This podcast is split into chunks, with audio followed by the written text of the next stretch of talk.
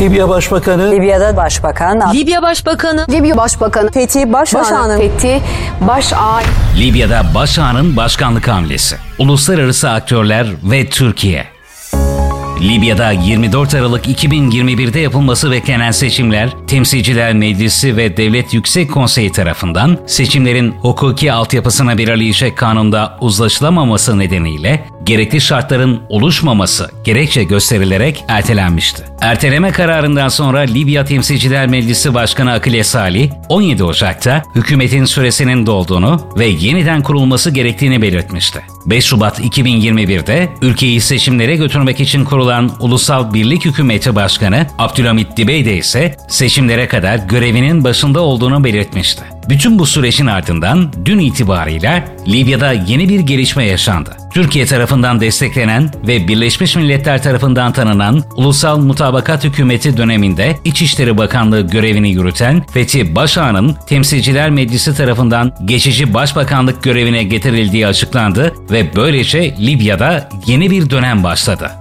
Fethi Başağan'ın göreve gelmesinin anlamı Kaddafi zamanında askeri pilot olan Başa, 2011'de Kaddafi'ye karşı başlayan ayaklanma sonrası çeşitli kademelerde etkin görevler aldı. 2014'te yapılan Libya parlamento seçimlerini tanımayan Başa, Trablus operasyonlarına katıldı ve Trablus'un ele geçirilmesinde rol oynadı. Daha sonra 2015'in sonunda Birleşmiş Milletler gözetiminde kurulan UMH, Fethi Başak'ı Savunma ve Ulusal Güvenlik Konseyi Başkanlığına getirmek istedi ama Başak bu görevi kabul etmedi ve daha sonra UMH'nin İçişleri Bakanı olarak atandı. 2020 yılı sonlarında Fethi Başa Türkiye ziyareti yaptığı sırada OMH Başbakanı Feyiz Seraç tarafından izinsiz olarak görüşmeye geldiği gerekçesiyle görevden alındı. Libya'ya tekrar dönen Başa çeşitli görüşmelerden 6 gün sonra bakanlık görevine tekrar atandı.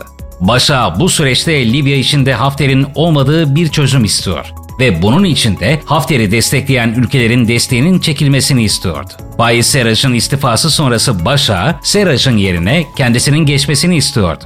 Şubat 2021'de Dibeyde'nin az bir farkla başbakan olarak seçilmesinden sonra da Başa iddialı tutumundan vazgeçmedi. Bir taraftan Türkiye ile iyi ilişkilerini devam ettiren Başa, diğer taraftan da Hafter'i destekleyen Mısır ve Fransa gibi ülkelerle ilişkilerini geliştirerek hem konumunu güçlendirmek hem de o ülkelerin Hafter'e olan desteklerini çekmesi için ziyaretler gerçekleştirdi ve dün itibarıyla Libya Temsilciler Meclisi Fethi Başak'ın başbakanlık görevine getirildiğini açıkladı.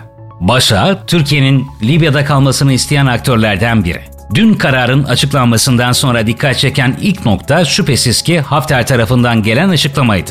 Zira Hafter komutasındaki milisler Başak'ın İçişleri Bakanı olduğu UMH hükümetine karşı 14 ay savaşmış, Hafter'in Trablus kuşatması Türkiye'nin askeri desteğiyle püskürtülebilmişti.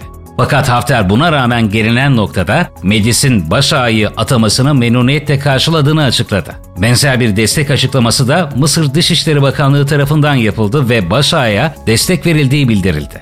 Bu gelişmelerin aksine olan açıklama ise kısa süre içerisinde Birleşmiş Milletler tarafından yapıldı. Birleşmiş Milletler tarafından yapılan açıklamada Birleşmiş Milletler'in Abdülhamit Dibeyde'nin ülkenin başbakanı olarak tanıdığını belirtti. Hafter ve Mısır tarafından sıcağı sıcağına gelen açıklamalarda Başak'ın 2014'te karşı karşıya geldiği gruplarla anlaştığını açıkça ortaya koyuyor. Fakat bu ilk anda akla gelen Türkiye ile bağları kesti mi sorusuna kesinlikle bir cevap değil. Başa, Türkiye'nin Libya'daki gücünü daha önce yaşanan süreçte Türkiye ile birlikte hareket ederek bizatihi tecrübe etmişti. Diğer yandan bir gerçek var ki seçim sürecini destekleyen batılı ülkelerin ve Türkiye'nin yanı sıra birçok Libyalı'nın da korktuğu senaryo aslında tam anlamıyla buydu. Libya'yı istikrara kavuşturmanın tek yolu olduğu düşünülen seçimlerin ertelenme kararının ardından gerek Birleşmiş Milletler gerekse Türkiye tarafından birçok defa seçim sürecinin hızlandırılmasıyla ilgili çağrılar ve görüşmeler yapılmıştı.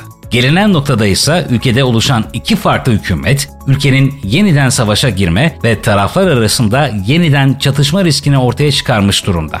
Başağ'ın bu şartlarda görevi tamamen devralması için normal şartlarda milletvekillerinin çoğunluğunu da alması gerekiyor. Fakat Libya'da taraflar böyle durumlarda normal süreçler yerine askeri seçenekleri devreye soktuğunu 2011 yılından bu yana görüyoruz. Türkiye'nin ilk olarak Birleşmiş Milletler'in dün yapmış olduğu hali hazırdaki hükümeti destekleyen açıklama minvalinde bir açıklama yapma yolu izleyişi ve hemen ardındansa Başa ve Dibeyde arasındaki çatışmaları önleyerek ülkeyi seçime götürecek diplomatik görüşmeler yaptığını önümüzdeki günlerde göreceğiz. Diplomasiyle çözülmemesi durumunda ise Türkiye, uzlaşıya yaklaşmayan unsurlar karşısında daha önce gerçekleştirdiği askeri hamleleri yapmaktan çekinmeyecekti.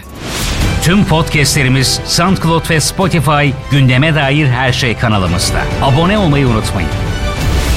GDH Dijital